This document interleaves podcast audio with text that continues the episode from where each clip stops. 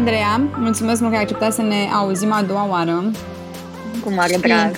Mi-a plăcut mult în ultimul episod când am discutat de faptul că de multe ori vedem doar rezultatul final, însă nu vedem și procesul prin care oamenii ajung să aibă succes uh, și nu știm de multe ori cât a durat. Și știu că tu îmi povesteai atunci că în cazul tău a durat 4-5 ani și asta mi-am dorit să, mm-hmm. să vedem ce înseamnă să crești un business și să-ți crești un brand sănătos care să te susțină apoi uh, mai departe. Pentru început aș vrea să nu știu, să, să ne povestești un pic ce a însemnat să-ți construiești tu brandul în zona asta unde e atât de multă aglomerație pe zona asta de nutriție și de uh, trai echilibrat și cum ai reușit tu să-ți găsești nișa? Mm-hmm. Um, păi uite, apropo de aglomerație, cred că cumva norocul meu, ca să zic, este că acum 5 ani, prin 2017, când oficial am început eu să preiau clienți, uh, cred că domeniul acesta nu era chiar așa de aglomerat. Acum mai toată lumea face nutriție. Pentru mine a venit ca rezultat, uh, da, pasiunii mele pentru alimentație, pentru stil de viață sănătos, deoarece eu destul de mulți ani, aproape, nu știu, cred că 11 ani sau așa ceva, m-am chinuit cu tot felul de diete, cu mâncatul pe fond emoțional și mi s-a părut cumva natural să mă duc către zona de nutriție în momentul în care mi-am găsit propriul um, echilibru. Um, cred că pentru mine faptul că am luat decizia aceasta la 22-23 de ani, ceva de genul aveam când am, am decis să-mi schimb cu totul și cu totul zona mea de uh, carieră. Eu studiasem publicitate, nu aveam nicio treabă. Uh, pentru mine a venit cu un mare avantaj al vârstei pentru că nu aveam niciun fel de obligație, nu aveam rate la bancă, nu aveam copii de crescut, uh, puteam să dau un bară că aveam eu timp să-mi găsesc apoi un job dacă era. Și mm, cred că asta a făcut o diferență foarte mare. Însă la început nu conștientizam exact ce fac sau unde o să se ducă neapărat treaba asta.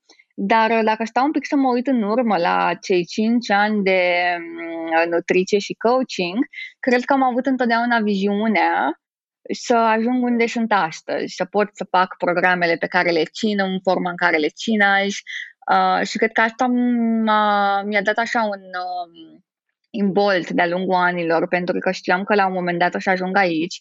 Bineînțeles, îmi imaginam că o să ajung aici pe la 30 și ceva de ani, după mulți ani de practică, ce pot să spun e ca în orice business că începutul a fost greu, dar eram echipată cu multă motivație și răbdare și neavând alte obligații, cred că asta pentru mine a făcut diferența. Și cum ai reușit să, să-ți păstrezi acea motivație pe parcursul timpului? Ai avut momente în care, nu știu, n-ai vrut să renunți sau să faci altceva? Mm-hmm. În primii cel puțin trei ani, cre- cred că odată la o lună, două mă gândeam să-mi bag picioarele și să mă angajez în corporație. Dar am avut contextul de așa natură încât eu, ca să studiez nutriție, am plecat în SUA când aveam 23 de ani și acolo fiind singura mea opțiune de venit, pentru că nu aveam și vize de lucru, era să am un business online care avea sediu social în România, deci practic eu nu prestam servicii pe teritoriul SUA și nu prea aveam opțiunea să nu reușească business-ul, deoarece tot traiul meu depindea de asta, nu aveam posibilitatea să mă duc să-mi iau un job acolo.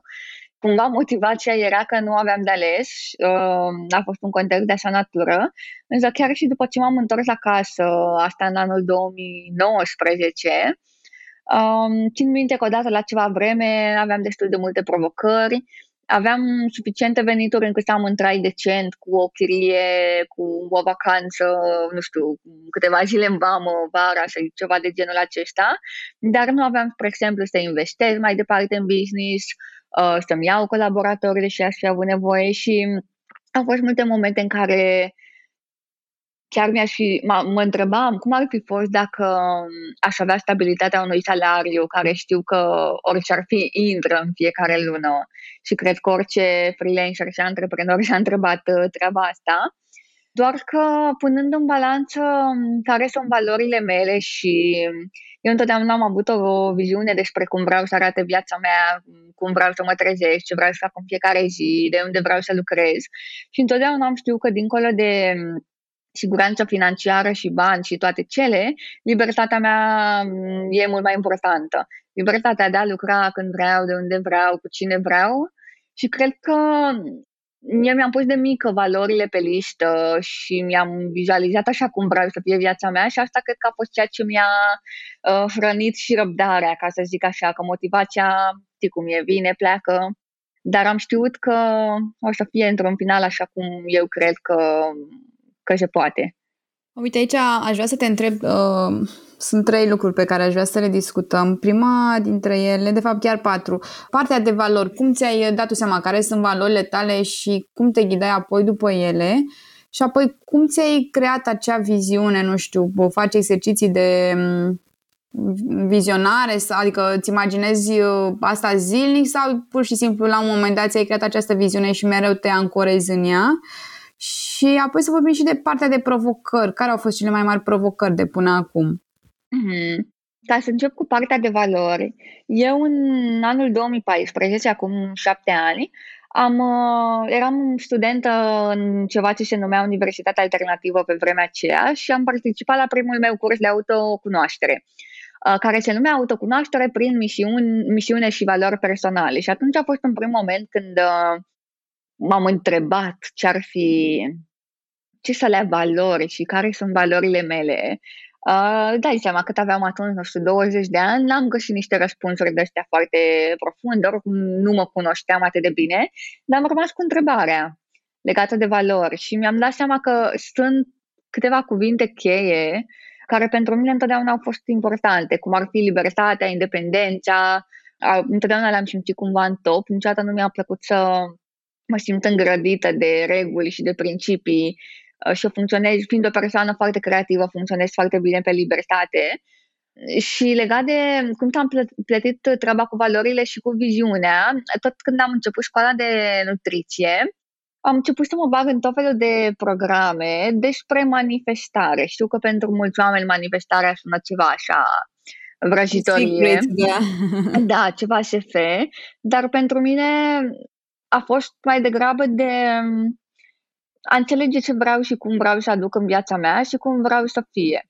Și toate programele la care eu am participat despre manifestare, uh, apropo de viziune, începeau cu exerciții de genul vizualizează-ți ziua ta ideală, unde te trezești, cu cine ești, la ce oră, cu toate detaliile astea, de la cu ce te îmbraci, unde locuiești, ce casă ai, ce faci și etc.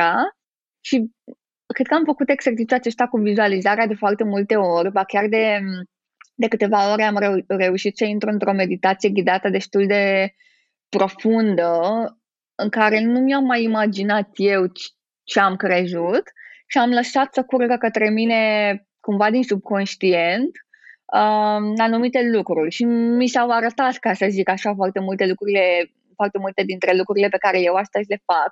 Știu că poate sună psihopupu, dar um, la mine a fost un rezultat al faptului că făceam foarte des lucrul acesta. Și viziunea mea despre cum voiam eu să arate viața mea, pur și simplu pe neșimțite m-a condus acolo. Dar am făcut foarte multe cursuri din categoria asta. Nu există an în care să nu lucrez pe partea de manifestare, în care să nu-mi setez intenții, în care să nu mă întreb um, eu încotro o iau și de ce, sau ce merge, ce nu merge fac foarte multă introspecție ca să mă asigur că mă mențin pe un drum potrivit mie. Introspecția asta o faci în scris sau în uh, mental? Uh, recomand în scris și eu uh, mare parte fac tot în scris.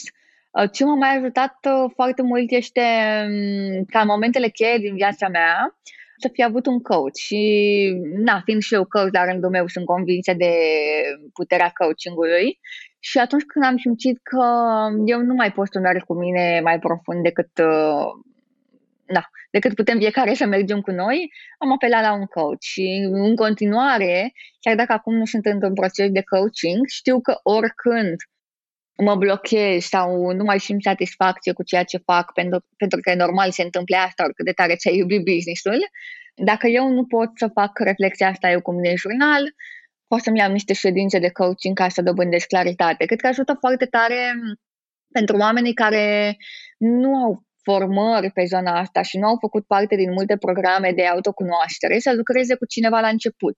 Eu, pentru că deja sunt coach, mi-e un pic mai ușor să-mi pun singure întrebări până într-un anumit punct. Mm-hmm, da, corect și eu susțin același lucru. M-a ajutat foarte mult formarea să mă cunosc și înainte, nu știu, de formare eram undeva la zero ca și uh, modalitate de a face introspecție. Nu, nu, am, nu știam ce înseamnă și apoi toate s-au clarificat așa și mi se pare că au un, un sens acum și se leagă toate una, una cu alta. Uh-huh. Și cred că noi cumva, ca oameni, nu avem capacitatea asta de a ne pune întrebări profunde, nu avem dobândit uh, din naștere, dar uh, ce am observat la mine și la clientele mele este că se poate învăța. Și cum se învață, dacă la început nu ai și nu prea știi cum să-și pui tu întrebări, evident, o să spună alții întrebări și asta o să te ajute. Și după un timp vei dezvolta și tu, după un timp în care ai fost client într-un astfel de proces, poți să dezvolți și un alt fel de dialog interior, bazat pe introspecție. Uh, și ajută foarte tare. Da, da, și oricum uh, e bine să lucrezi la început cu un coach, că sunt lucruri pe care tu nu ai cum să le vezi, că nu te poți duce, nu poți să fii obiectiv cu tine din start. Nu ai cum să te duci în exteriorul tău să te vezi așa cum ești în realitate. Și atunci coachul acela este, este oglinda ta cea mai bună și exact. îți va exact. reflecta exact ceea ce tu nu vezi și pe lucrurile de obicei lucre, ar trebui să lucrezi, că alea care le vezi um, poate e mai ușor, dar sunt lucruri pe care nu le vezi. Uh-huh. Uh, uite, apropo de manifestare, um, la noi e un subiect așa mai, nu știu, probabil că de când toată lumea aruncă cu pietre în The Secret și în uh, partea asta uh, de, um, nu știu, a legea atracției și ce mai era pe vremuri, nu am mai văzut așa o deschidere, deși uh, în afară mi se pare că um, e foarte bine dezvoltată uh, sau ce puțin eu mi-am luat destul de multe informații și am lucrat în partea asta și aș vrea să întreb dacă poți să-mi povestești mai multe ce cursuri ai făcut sau ce te-a ajutat sau ce exercițiu te-a ajutat pe tine foarte mult în partea asta de a... și să explici mm-hmm. ce înseamnă de fapt manifestarea asta, că poate pentru unii e un concept nou și uh, ciudat așa și nu, nu-și dau seama ce înseamnă. Mm-hmm. Uh, o să definesc strict din perspectiva mea, pentru că, într-adevăr, manifestarea se poate duce către o zonă destul de spirituală și nu toată lumea rezonează cu asta, dar vreau să spun că nu trebuie să fie despre spiritualitate. În primul și în primul rând, ce manifestarea a adus în viața mea a fost claritate. Cu siguranță știi și tu din ședințele de coaching, atunci când un client vine la noi, el nu prea știe ce vrea, el crede că știe ce vrea. Dar în momentul în care le ajutăm să își seteze, de fapt, obiectivul, descoperă că vrea cu totul și cu totul altceva față de ceea ce credea inițial că își dorea. Iar manifestarea, în primul rând, aduce claritate, pentru că orice proces uh, spune sau te ajută să spui foarte multe întrebări despre ce vrei de fapt și cum le vrei. Că poate mă visez să fiu antreprenor, dar nu clarific, stai așa, că nu vreau să lucrez 100 de ore pe săptămână, vreau să fiu antreprenor ca să lucrez 20 de ore pe săptămână. Ei, și atunci deja luăm problema un pic diferit atunci când îmi aleg ce să fac, cum o să fac și așa mai departe. Deci pentru mine, în primul rând, a fost despre claritate. După care manifestarea este foarte mult despre eliminarea blocajelor mentale pe care noi le avem sau acele credințe limitative. Spre exemplu, că tot discutăm despre antreprenoriat, eu chiar m-am înscris anul acesta la un curs cu o tipă pe care o vizam de foarte mult timp despre, despre manifestare și Poți să ne și zici? Se, da, ea se numește Denis, Denis Dafil Thomas, are, un, are și o carte, uh, numele nu atrage foarte tare, dar e foarte bună cartea, cartea se numește Get Rich Lucky Beach.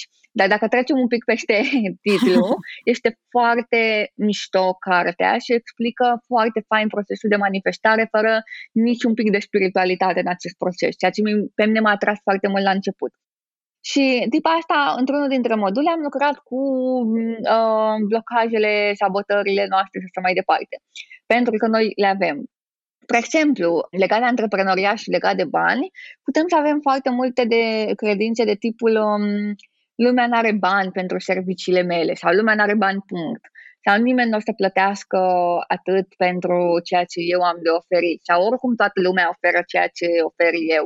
Tot felul de credințe pe care, chiar dacă nu le gândim cu voce tare, s-ar putea să nici nu știm că le avem și să fie cumva înrădăcinate în noi și să ne blocheze sau să ne împing așa de la spate să ne autosabotăm în momentul în care vine un succes.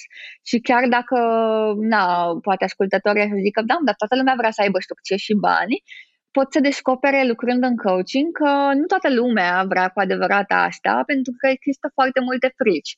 Mai ales dacă ce am auzit până acum despre oamenii de succes sau oamenii care au anumite venituri, că le-au obținut în moduri necurate sau că nu poți să ai și succes și familie sau că dacă o să ai succes, toată viața ta trebuie să fie exclusiv despre carieră. Și astea sunt doar câteva exemple de niște credințe care ne pot ține pe loc și care nu e musai să fie adevărate.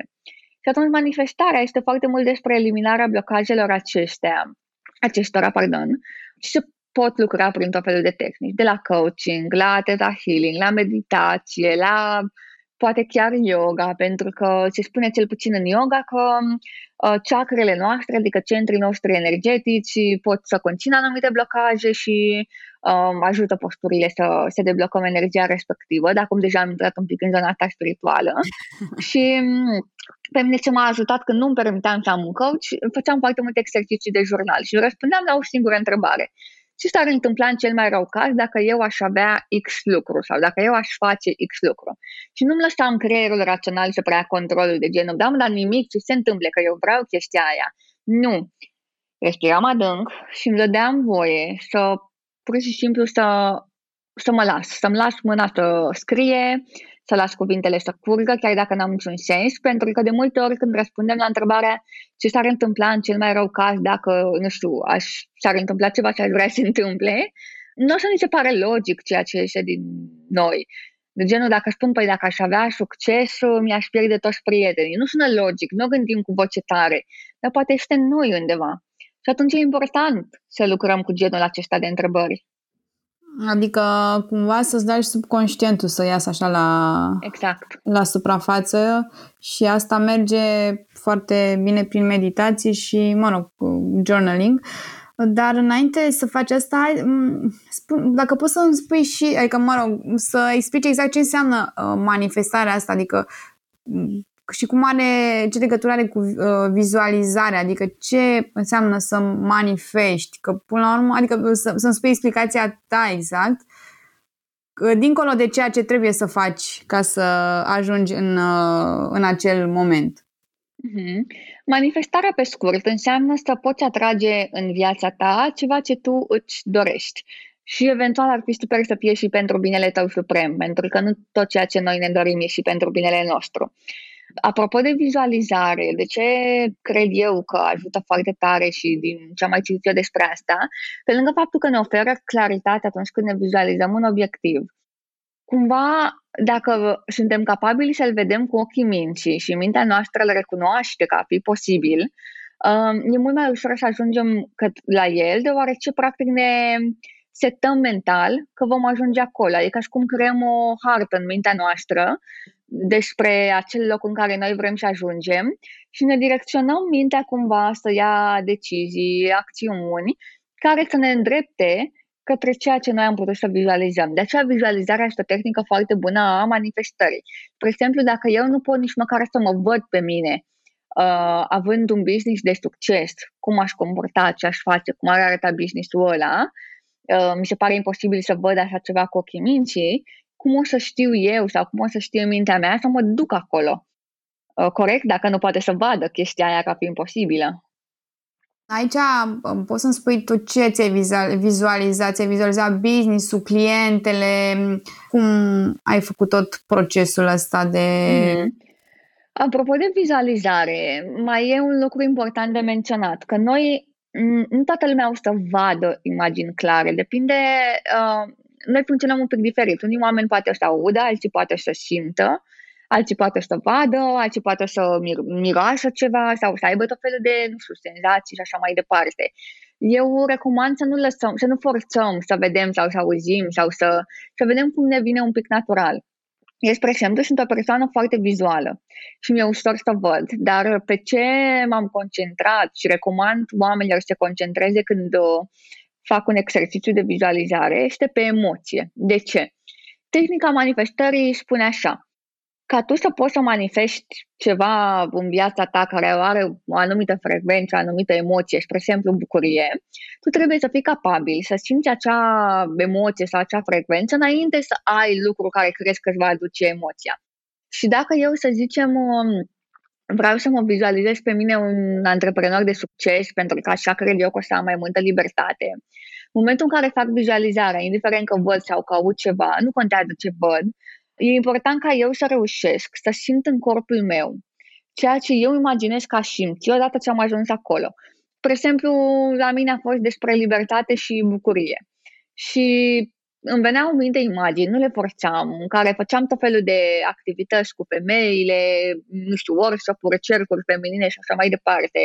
Nu mi imaginam exact ce făceam sau așa, dar uh, mă concentram foarte tare pe ce simțeam și simțeam așa, ca și cum în stomacul meu crește ceva. Uh, eu era un sentiment de bucurie și de libertate și reușeam să aduc sentimentul ăla în corp. Și eu, după ce terminam vizualizarea, rămâneam în corpul meu cu emoțiile pe care le-am simțit în timpul vizualizării. Și ca să mă duc un pic și pe partea asta de legea atracției și spiritualitate, se spune că noi putem atrage lucruri care sunt um, cumva pe aceeași frecvență mm, de vibrație cu ce simțim noi la momentul ăsta. Adică dacă eu mă simt foarte fericită, îmi va fi foarte ușor să manifest și lucruri care mă fac fericite. Eu nu vreau să țin manifestarea doar despre partea asta spirituală, că mi se pare un pic de greu, un pic greu de cuprins cu mintea, dar ce vreau să spun, că recomand vizualizarea pentru absolut orice ne dorim în viața noastră, cel mai important este să simțim în corp, să ne conectăm cu propriul corp, um, să aducem emoții pozitive în el, să aducem relaxare. Uh, nu e nimic dacă uneori simțim frustrare, simțim și emoții negative, uh, că nu e despre a nu le simți, dar e foarte mult despre a aduce o stare așa de bine în noi. Adică așa o concluzie pe scurt, uh, ceea ce simți acum, asta atragi și dacă simți, da. Uh, ai resentimente, uh, supărări, te enervezi din orice, asta vei atrage în continuare și atunci uh-huh. primul pas e cumva să-ți schimbi starea. Probabil, știi, aici întotdeauna am considerat că se leagă și de starea fizică, adică să, e mai greu să schimbi o emoție cu gândul, poți să schimbi prin schimbându-ți starea, schimbându-ți postura, ascultând o muzică, făcând o plimbare, făcând sport. Și apropo de asta, vreau să mai aduc o, de fapt două completări. Unu, emoțiile se simt exclusiv în corp și doar acolo. Emoțiile nu sunt în cap, deși mulți ar putea să creadă asta. Și atunci ce fac cu al meu corp ca să mă ajut să nu să-mi controlez emoțiile și pur și simplu să le las să fie într-un spațiu sigur. Uh, de genul sunt furioasă, pot să plăvesc un sac de box în loc să mă duc să cip la nu știu cine, că ar ajuta mai tare prima variantă. Și dau o stare bună, pot să fac o plimbare sau să dansez sau să fac yoga sau ce mai face fiecare. Și doi, de ce e adevărată treaba cu că atragem lucruri lucruri asemănătoare cu emoțiile pe care le avem. În momentul în care eu sunt foarte frustrată, să zicem, în businessul meu și îmi setez obiective sau acțiuni sau îmi zic că trebuie să fac ceva din frustrare, șansele ca ceea ce mi-am propus să fac să fie un lucru care chiar mă ajută sau care chiar e bun pentru businessul meu sunt destul de mici, pentru că l-am luat dintr-un spațiu de, de neajuns. Și în momentul în care reușesc puțin să mă aduc într-o stare de echilibru, în care nu sunt nici într-o stare proastă, nici într-una de asta de extaz, și atunci mă întreb, dar ce vreau de fapt să aduc în viața mea și în businessul meu? Și iau dintr-o stare bună decizia asta, dintr-o stare de calmitate, de relaxare, atunci șansele să iau o decizie mai bună și să pot să mă țin de ceea ce mi-am propus sunt mult mai mari. Uh-huh. Deci, uh, deciziile e bine să le luăm dintr-o stare ok, să nu luăm ceată decizii când uh, emoțiile noastre sunt negative pentru că clar nu vor aduce rezultate și bănuiesc că asta multă lume a experimentat. Mm-hmm. Evident și mai ales la început într-un business, cu orice fel de business, o să fie destul de mult de emoții neplăcute și frustrări și neajunsuri. E normal să fie așa la început. Dar lăsăm momentele alea să fie, lăsăm să treacă stările astea și nu ne apucăm să scriem planuri de business sau să ne punem, nu știu, 17.000 de workshop-uri pe site într-un moment în care nu știu, suntem frustrați că nu câștigăm suficient de mult, că s-ar putea să luăm o decizie, să ne dăm seama că nu ne putem ține de ea. Și mai mult să ne adâncim partea asta de oboseală cronică, de stres, că, spre exemplu, dacă eu acum sunt frustrată că nu mi-ajung bani și îmi pun 5 workshop-uri luna viitoare, eu, în loc să fac mai mulți bani pentru că am 5 workshop-uri, s-ar putea să-mi dau seama că nu pot să promovez 5 workshop-uri, că n-am buget să le promovez, că n-am timp, că n-am energie, că oamenii care mă urmăresc devin super confuși și nu mai înțeleg, nu mai știu la ce să vină săracii mai întâi și că eu am, m-am obosit să creez și să țin 5 workshop-uri, dar practic doar la două mi-au venit oameni. Și atunci crește gradul de frustrare, adică despre asta este. Pe când dacă m-aș fi lăsat să mă relaxez și să zic, măi, ok, am nevoie de bani, aș fac unul sau două workshop-uri, dar pe acelea să le promovez și să le fac bine, să le fac de nota 15 din 10. E, atunci altceva, că s-ar putea să mi se dea toate locurile, oamenii să fie foarte mulțumiți să participe și pe viitor, um, eu să muncesc mai puțin să creezi două, să promovezi două, decât să fac cinci, să promovezi cinci. Și de asta, luând o decizie dintr-un spațiu de relaxare, e mult mai probabil să fie o decizie bună. Așa e și uh, țin minte că în ultimul episod, mă rog, în episodul anterior, uh, ai adus în discuție o idee care mi-a plăcut foarte mult și a rămas cu ea în minte, toleranța la disconfort. Mm-hmm. Și cred că asta, mă rog, sau un fel de reziliență, să zic așa, în un alt termen similar. Uh, poți să-mi spui cum te-a ajutat și când ți-ai dat seama, nu știu, că ai nevoie de, de acea toleranță și vreodată disconfortul a, dispare din sau a dispărut disconfortul ăsta din acum în momentul prezent în care ești acum sau în continuare uh, lupți, sunt perioade când uh, trebuie să, să treci peste anumite lucruri care nu sunt plăcute. Mm-hmm. Uite, dacă stau să mă gândesc bine, cred că acum am o toleranță la disconfort mult mai mică decât la începutul business-ului. Probabil și pentru că am tolerat destul de mult disconfort. Ideea e că eu când am decis că voi lua pe acest drum, mă așteptam, nu neapărat să fie greu, dar mă așteptam să nu fie neapărat foarte ușor. Și plecând cu așteptarea asta foarte realistă la drum, nu m-am lăsat doborâtă de momentele când poate lucram până sâmbătă la 12 noaptea sau făceam tot felul de proiecte și la început am făcut foarte multe lucruri gratuite din care nu, nu mi ieșeau bani și nu mi-au ieșit bani poate mult timp din ele, pentru că știam că disconfortul de a oferi foarte mult, chiar dacă nu primești acum imediat înapoi, la un moment dat se va întoarce către mine. Uh, și setându momental că, mă, e normal la început să mă chinui un pic mai mult, să muncești mai mult, poate să depun mult mai mult efort decât o să fac peste 5 ani. Și setându-mă așa, nu cred că mi s-a părut atât de greu la momentul respectiv. După ce lucrurile au început să se stabilizeze, am observat că n-am mai tolerat disconfortul la fel de mult ca la început. Și cred că e normal ca, na, după 5 ani de business să vrei să, ca lucrurile să meargă un pic mai smooth decât erau la început. Dar um, de ce e importantă toleranța asta la disconfort este că eu nu cred că poți să na, nimeni nu cred că poate pur și simplu să înceapă ceva pe cont propriu și să meargă bine din prima lună.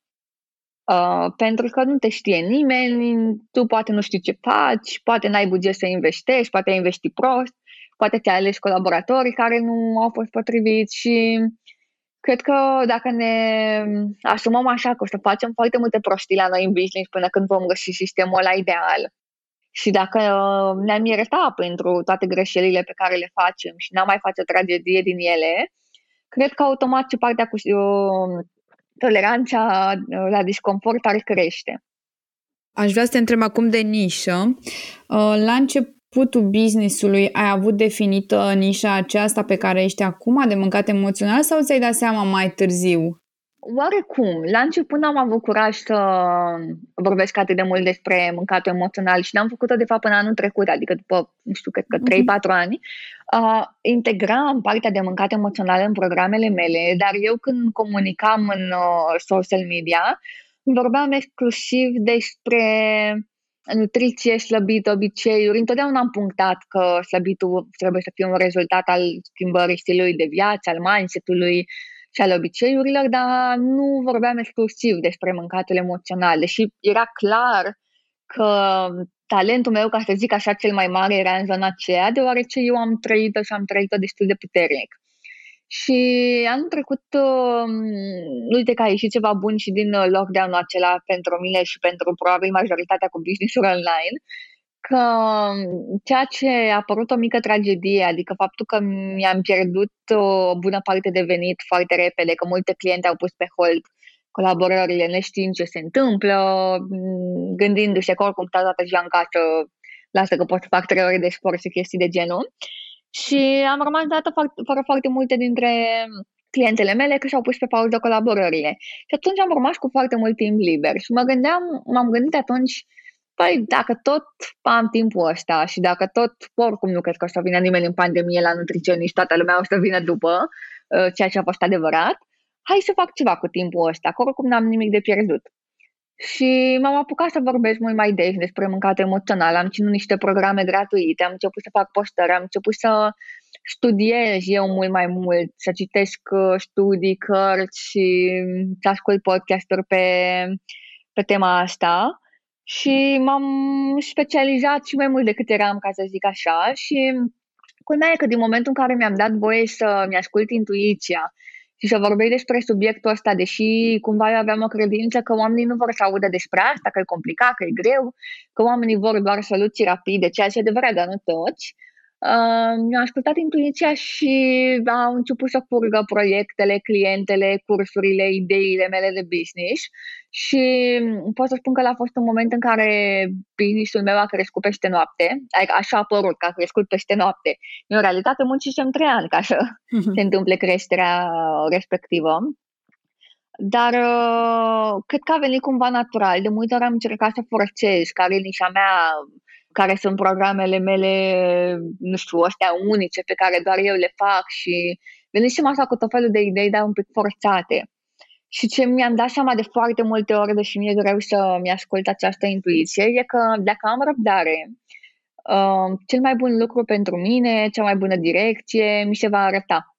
În momentul în care am suficientă experiență încât să știu care ar fi și da, după 3 sau 4 ani cât au trecut atunci, mi-am dat seama că ok, e momentul să mă nișez pe mâncat emoțional, în momentul în care am încredere în mine că pot să vorbesc despre asta și aduc valoare, am încredere că sunt uh, persoane care au nevoie să audă ceea ce eu spun. Dar dacă aș fi forțat lucrul ăsta acum, nu știu, mai mulți ani, nu cred că aș fi putut să fac la fel de bine. Mm-hmm. Am înțeles. Deci toate s-au legat la momentul potrivit și uh, faptul că ți-ai identificat nișa, într-adevăr, ți-a scalat businessul la, ți-a dus businessul la alt nivel. Da, mai mult degrabă faptul că nu că mi-am ales nișa și că am avut curajul să mă ascult pe mine cu ceea ce îmi doream cu adevărat. Eu îmi doream de mult timp să încetez cu abordarea asta de discuții doar despre alimentație și slăbit, pentru că sunt foarte mulți nutriționiști buni, adică mai oricine poate să facă un plan alimentar sau coaching pe obiceiuri și așa mai departe, dar nu vedeam pe nimeni care chiar să aducă um, o valoare semnificativă la noi în țară pe partea de emoții și alimentație. Și în același timp eu simțeam că am atât de multe de oferit, dar mi-era atât de frică că oamenii nu vor fi deschiși audă ceea ce eu am de zi, știi? Și de asta cred că este foarte importantă răbdarea, pentru că, uite, acum mi-am adus aminte, eu anul trecut am făcut și niște cursuri de branding, am și lucrat cu cineva și mă tot apăsa ideea asta, că mie nu mi-era foarte clar, da, nu mi-era clară nișa mea, mesajul meu unic și toate chestiile astea de branding. Și toată lumea îmi spunea, păi ai un pic de răbdare, că o să-ți dai seama, poate nu ți-e clar acum, dar vrei să o forțezi să vină către tine sau vrei să o lași să vină când, când e să vină? Și uite că vrem nevrem le-am lăsat și când au venit, au venit exact cum, cum trebuia să fie. Da, mi se, mi se pare foarte frumoasă partea asta așa de, de nișă și cred că e o provocare pentru orice antreprenor să-și găsească nișa și cum ai zis tu, cred că cu cât o cauți mai mult, cu atâta fuge de tine. Și exact. Și... nu e, uh, scuză-mă că te-am întrerupt, nu cred că e o nișă care îți dai seama, gata, asta e. Cred că sunt mai multe încercări până se rafinează o idee foarte, foarte mm, corectă pentru ceea ce vrei să oferi. Mm-hmm. Și dacă te uiți așa la mai mulți antreprenori din lumea asta care fac genul ăsta de business, de coaching, mentoring, uh, mm, dezvoltare personală, autocunoaștere, psihologie și așa mai departe, uh, mai tot ce au avut un parcurs destul de general la început până și-au dat seama ce concret vor să facă. Poate, spre exemplu, uite, uh, eu urmăresc uh, o tipă care e psihoterapeut uh, din state, cred, și acum câțiva ani când o urmăream eu, vorbea așa despre tot ce ține de terapie, terapie de cuplu, terapie de, nu știu, cu părinții, de self-love, de încredere, la la, vorbea despre toate chestiile de, pe care terapia le-ar fi putut aborda. E, acum recent am văzut că s-a dus foarte mult pe partea de uh, iubire de sine și încredere de sine, încredere în sine și vorbește doar despre lucrurile astea. Dar ce am observat de că i-a luat niște ani să-și dea seama că din, nu știu, când zic terapie sau zic coaching, zic foarte multe lucruri, știi? Adică pot să fac coaching mai pe orice, terapie la fel, dar atunci când îmi, îmi dau seama că, măi, din toate subiectele pe care coaching-ul le abordează, mie îmi place ăsta, în momentul ăla pot să mă duc către acel subiect și să fac o nișă din el. Dar de asta recomand un pic răbdarea, pentru că e greu la început să-ți dai seama ce-ți place, unde poți să aduci valoare și durează un pic. Da, și plus că multă lume crede că dacă își alege o nișă, înseamnă că o să excludă toți ceilalți clienți care nu se găsesc în nișa aceea, ceea ce nu este adevărat. Adică, din potrivă, tu devii expert pe un domeniu și faptul că ești super expert pe acel domeniu îți va aduce oricum clienți. Exact și în plus, chiar dacă ar fi adevărat că sunt deschis doar către nișă, Uh, asta totuși un lucru bun, pentru că înseamnă că oamenii din nișa aia mă vor vedea ca un expert și vor veni la mine pentru că nu sunt omul ăla bun la toate, care face un pic și din aia și din aia și din aia și din aia altă uh, și care chiar e super bun pe ceea ce oamenii au nevoie. Uite, spre exemplu, uh, eu văd foarte mulți oameni din industria mea pe partea de nutriție care fac și, mm, sau mă rog, cel puțin așa spun ei, și mâncat emoțional, și echilibru hormonal, și nutriție pentru sportiv, și pentru slăbit, și detox, și tot felul de chestii. Și eu stau un pic să mă gândesc. Păi da, când au avut timpul oamenii ăștia să, să se specializeze în atâtea ramuri ale nutriției, când toate sunt foarte complexe și cer niște ani de studiu. Eu mă uit, spre exemplu, la mâncat emoțional, că citești de patru ani pe tema asta și mi se pare că mai am atât de multe lucruri de învățat în același timp, încât nu-mi dau seama dacă la un moment dat în viața mea mi-aș putea alege încă o specializare și să fiu expertă și pe aceea. Și eu, spre exemplu, întotdeauna evit, fie că mă duc la, la coach sau la orice alt om, să mă duc la unul care e bun în toate. Adică dacă, spre exemplu, vreau să mă duc la, să lucrez pe feminitate, mă duc la cineva care face feminitate. Nu care mai face încă 15.000 de chestii pe lângă și te întreb de unde le-a învățat, când le-a învățat, cum a devenit specialist în toate și așa mai departe. Nu lucrăm nici să fii generalist, că până la urmă în coaching nu trebuie să fii expert pe problemele tuturor clienților. Dacă tu te știi bun pe un domeniu, pe business, pe iubire de sine, pe încredere în sine, pe carieră, pe, nu știu cum sunt eu, mâncat emoțional, ascultă și pasiunea asta și talentul și lasă-l să fie și explorează-l, pentru că dacă te pasionează atât de tare un subiect, nu-ți fie frică să te nișezi că vei pierde clienți, pentru că din contră o să câștigi foarte mulți clienți care sunt pe bune interesați de ceea ce tu ai să oferi. Da, așa este și mm, cu multă răbdare, cum ai spus că Toată lumea mm. vrea din prima, vrea, nu știu, și eu la început am zis, wow, păi cum a trecut un, nu știu, șase luni și n-am văzut mare lucru. și eram foarte dezamăgită la început. Dar, mă rog, am, am învățat că până la urmă, fără răbdare, nu poți face nimic și în timpul ăla cât ai răbdare, e bine să îți păstrezi niște standarde foarte înalte și dacă nu se vede ceva, nu înseamnă că nu trebuie să, să-ți păstrezi acele standarde în ceea ce faci. Mm-hmm. Și aș și încă o dată aș mai adăuga un lucru, uh, apropo și de nișă și de discuția noastră de la început. E atât de important să avem claritate, pentru că foarte mulți intră, nu știu, într-o industrie sau într-un business și vor să ajute pe toată lumea. N-ai cum să ajungi pe toți. Întotdeauna să fie oameni care nu vor să lucreze cu tine, uh, care nu o să te placă, care o să zică, uită și pe asta ce idei are în cap și așa mai departe, dar încercând să fii de toate pentru toți, nu o să fii nimic pentru nimeni. Și cu cât mai repede reușim să ducem claritate în viața noastră despre neapărat care e nișa noastră, da, cu ce fel de om vreau să lucrez, uh, ce mi-ar plăcea să ofer, despre ce îmi place să vorbesc, cum vreau să arate viața mea, nu știu, la, vreau să mă trezesc la șapte, vreau să mă trezesc la zece, vreau să lucrez corporate, vreau să lucrez cu habar n-am. Să ne punem noi niște întrebări de reflexie, pentru că cu cât să avem noi mai multă claritate, cu atât vom atrage și clienții și proiectele potrivite în viața noastră.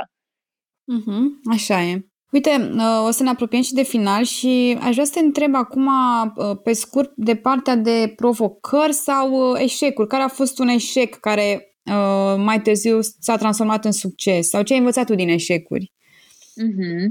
Nu știu dacă am avut un eșec de ăsta de m-a pus la pământ, adică ceva care, nu știu, chiar să fi pierdut mulți bani sau să se fi întâmplat ceva grav, dar cred că au fost o serie de mini-eșecuri de la momentele în care mm, poate am lansat niște programe care mie mi s-au părut foarte bune și mi-am dat seama pe parcurs că, de fapt, formula lor nu a fost atât de grozavă și ar fi trebuit să fie un pic diferită, ceea ce e normal, din nou, se întâmple, că n-ai cum la primul tău program lansat să anticipezi tot ce ar putea să meargă prost.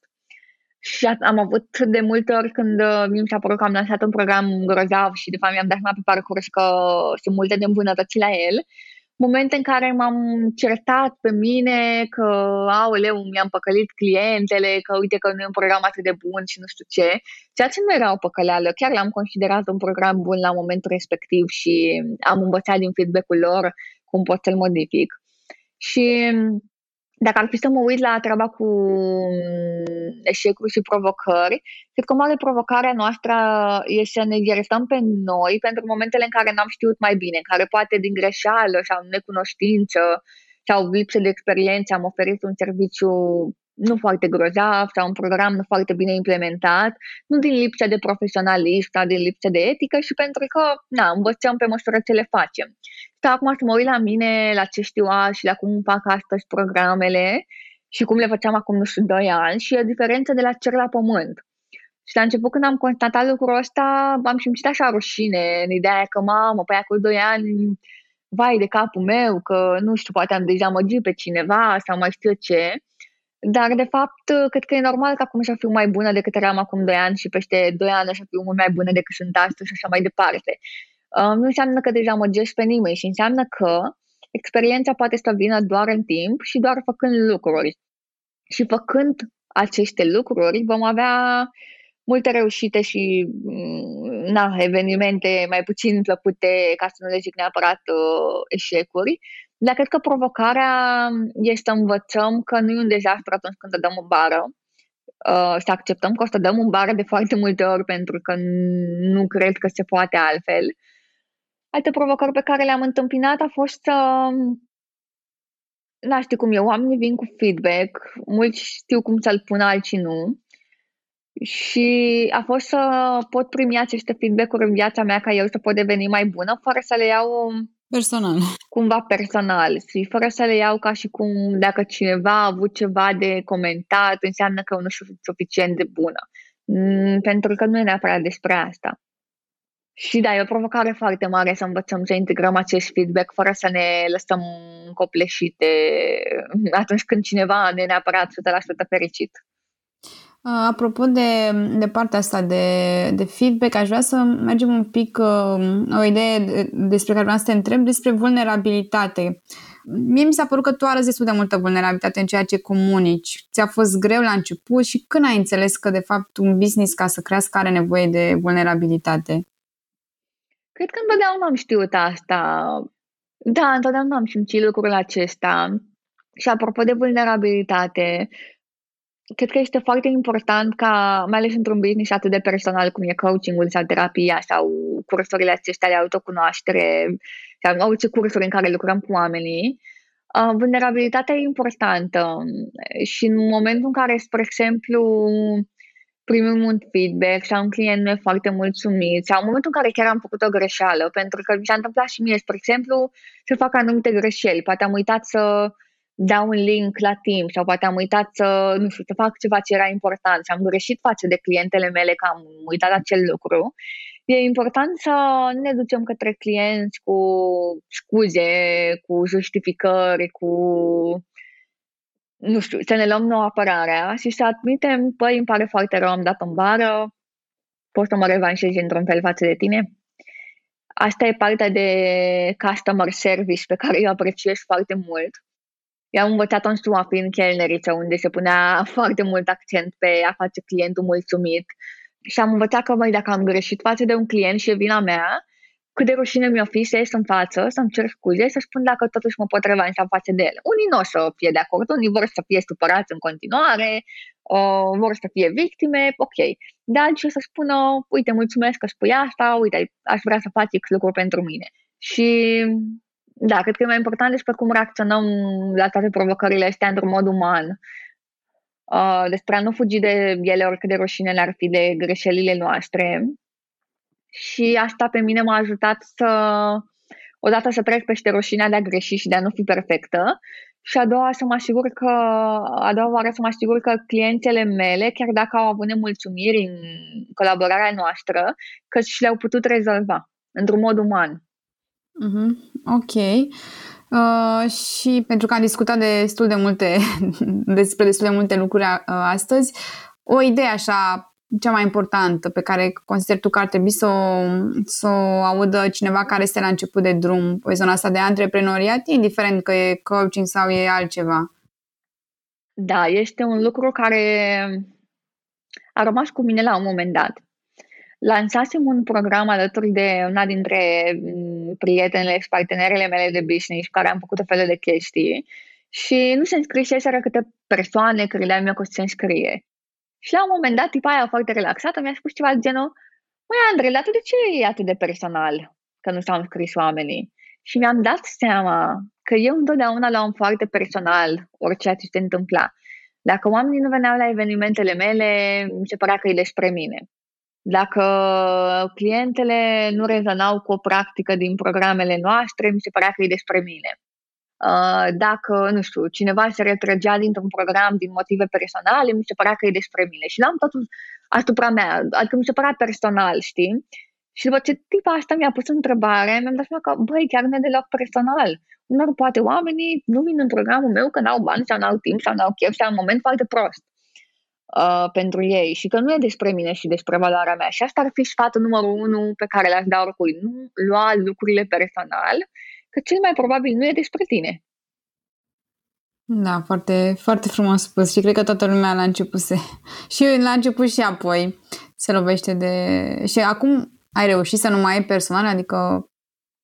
Oarecum, pentru mine a fost uh, o conștientizare foarte mare și de câte ori ceva nu merge așa cum eu, am, eu cred că ai trebui să meargă, um, încep să-mi pun întrebări. Și mă gândesc sincer, nu că mamă, sunt ce nașpa și că nu vor oamenii să lucreze cu mine, că asta e, e ușor să spui. Și mă gândesc, păi, oare de ce nu merge așa cum am crezut? E un timing nepotrivit. Nu m-am dus către oamenii potriviți, m-am dus cu mesajul greșit. E prea complicat programul ăsta sau e prea simplu, e prea lung, e prea scurt și nu doar să stau să-mi pun întrebări, dar dacă am ocazia să cer feedback. Uite, unul din mentorii mei m-a învățat um, am avut o lansare acum ceva vreme care n-a mers cum am crezut eu că o să meargă și m-a invitat să fac un formular super scurt de feedback cu 3-4 întrebări, nu cu 100.